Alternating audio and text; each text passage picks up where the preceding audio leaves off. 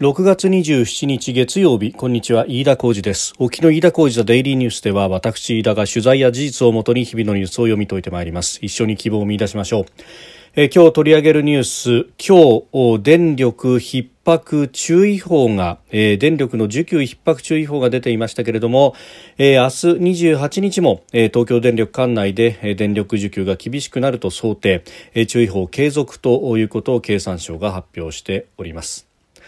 えー、それから G7 の首脳会議ドイツエルマウで開かれておりますけれども、まあ、その中でロシア産の石油の取引価格に上限を設ける案が浮上してまいりました。また金の金融については各国で合意ということで、まあ、日本も早期に閣議了解を得るというようなことが伝えられております。えそれからですね防衛省の統合幕僚幹部が発表しておりますこのところ連日のように発表してますけれども、え中国の情報収集艦が1隻、え伊豆諸島の三倉島と八丈島の間を西へ通過したのを確認したと発表しました、えー、ちょうどですね日本を一周するかのような航路を通っているということであります。収録しておりますのが6月27日日本時間の夜7時半というところです。すでに東京の市場閉まっております。日経平均株価の終値は3日続伸でした。前の週末と比べて379円30銭高。2万6871円27銭と。2週間ぶりの高値で取引を終えております。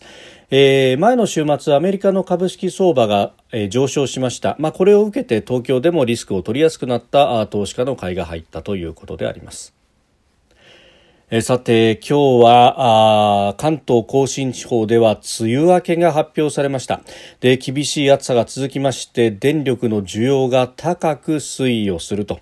えー、いうことで、うん、昨日の段階でですね、すでに今日の需給逼迫注意報が出ていたということであります。で、この供給の余力が、を示します予備率が5%を下回った場合に、えー、注意報が出されると。えー、そして3%よりも低い場合には警報が出るということで、えー、去年の、あ、ごめんなさい、今年の3月に、えー、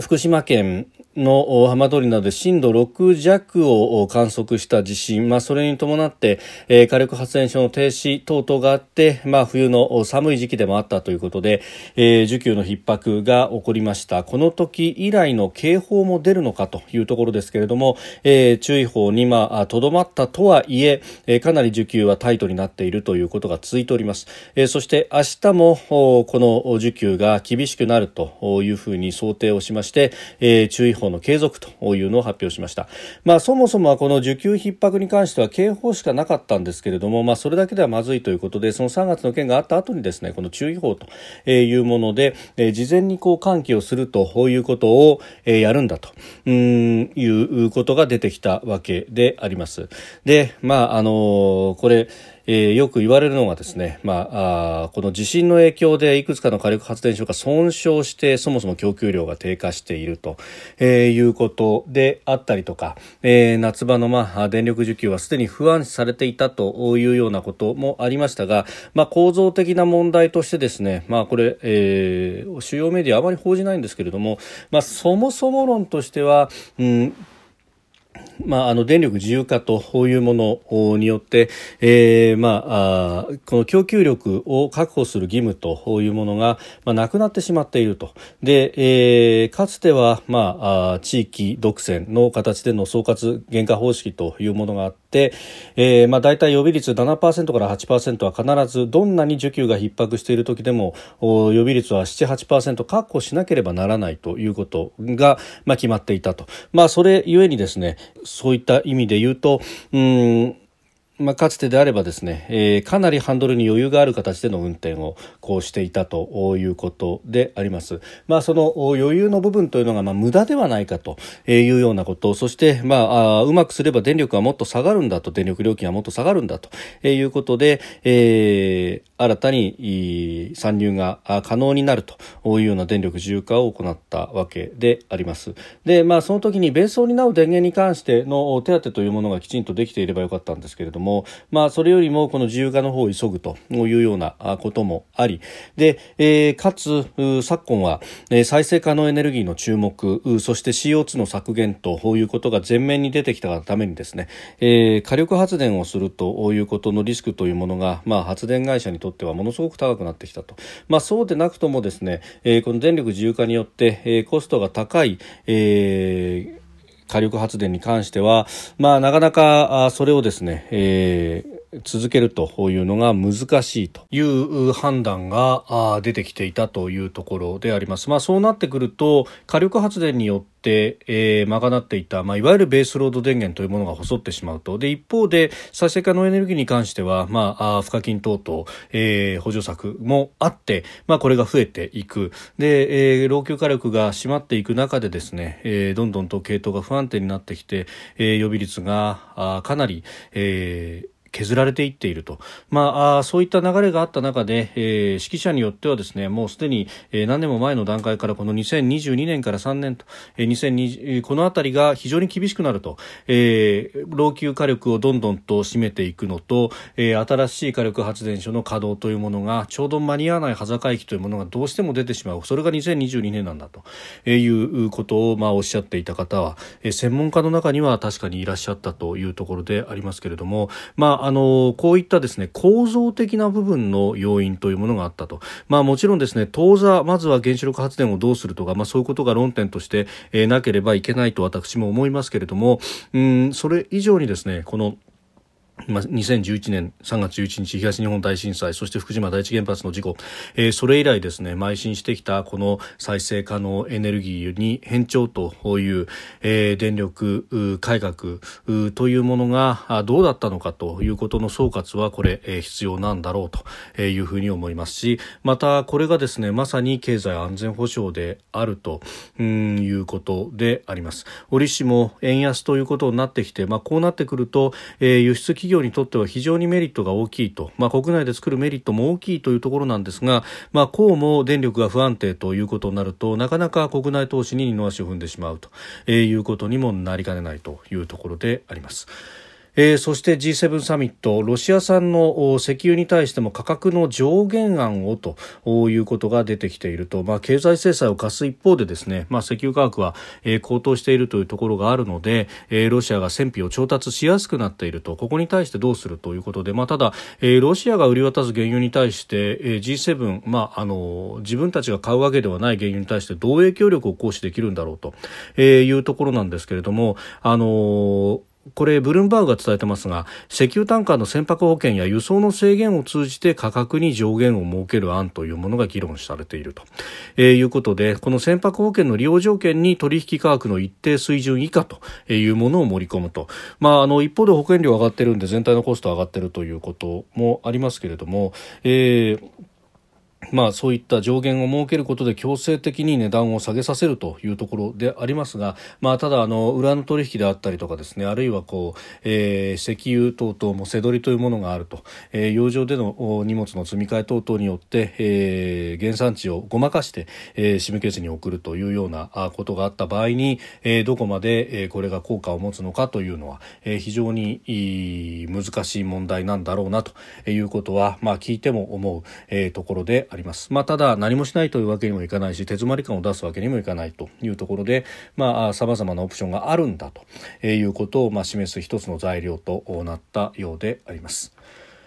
えー、それからですね、まあ、あの東アジアの情勢を考えるとこのウクライナの戦争というものがどう、えー台湾海峡であったりとか東シナ海まで波及するかというのが非常に、えー、ポイントとなるわけですが、まあ、そして、えー、日本国内はというと今まさに、えー、選挙の真っ最中というところであります。本来であればここでこの日本の安全保障というものも、まあ、争点の一つと大きな争点となってもおかしくないところなんですが、まあ、何か世論調査などを見ていてもですねこの物価高の方に、まあ、かなりメディアのフォーカスがあるということもあってなかなか、えー、安全保障というところが、まあ、主な論点になっていかないという、まあ、かつてからあるジレンマを今回も抱えているようなところがあります。で、えー、じゃあですね、今、この日本を取り巻く視界の海が穏やかかというと、全くそんなことはありませんで、えー、昨日26日に防衛省の統合幕僚幹部が発表したところによると、中国海軍の情報収集艦1隻が伊豆諸島の三倉島と八丈島の間を西へ通過したのを確認したと発表しております、えー、その写真とともに公開がなされているわけでありますけれども、あのー、このね、えー、情報収集艦、えー、もともとはですね6月の12日、まあ、今月の半ばぐらいに、えー、他のですねミサイル駆逐艦や補給艦などとともに、えー対馬海峡、対馬を抜けて日本海側に入っておりました。えー、で、そっちでですね、そのままあこの船、えー、たちでありますけれども、えー津軽海峡を抜けて太平洋側に6月16日の時点で入っております。で、6月16日の時点で、えー、まあ補給艦とそして、えー、駆逐艦が、えー、入っていったということなんですけれども、まあその後はですね、この艦艇たちが、えー、少し分かれて行動するということになっておりまして、で、えー、先にですね、中国艦艇で、あの、鳥島の辺りを抜けていったという船が、えー、すでにありました。まあ、この6月の16日の時点ですね、えー、すでに、津軽海峡を抜けてますんで、まあ、順調にですね南の方に、行けばあかなり早い段階でこの抜けていくことができると、いうことでありまして、まあ、ここでもねお話をしたと思いますけれども、6月の19日の時点でミサイル駆逐艦などと補給艦がすでに金華山沖で合流をしているということがありました。まあ、これあの駆逐艦の2隻はですね、えー、津軽海峡ではなくって、えー、宗谷海峡、えー、樺太と稚内の間を抜けてきているということがあってそして、えー、これ16日から17日にそこを抜けてきていると。でその後ですね、まあ、あのおそらくは北方領土の辺りを抜けて、えー、19日にあの19日の時点で、えー、津軽海峡を抜けてきた不地球補給艦と合流をしていると。で、えー、そのまま合流したままあ20日千葉県沖、そして21日には伊豆諸島の鳥島の辺りを通過していったということがすでに報告をされています。で、えー、一隻残された形のこの情報収集艦がですね、えー、今回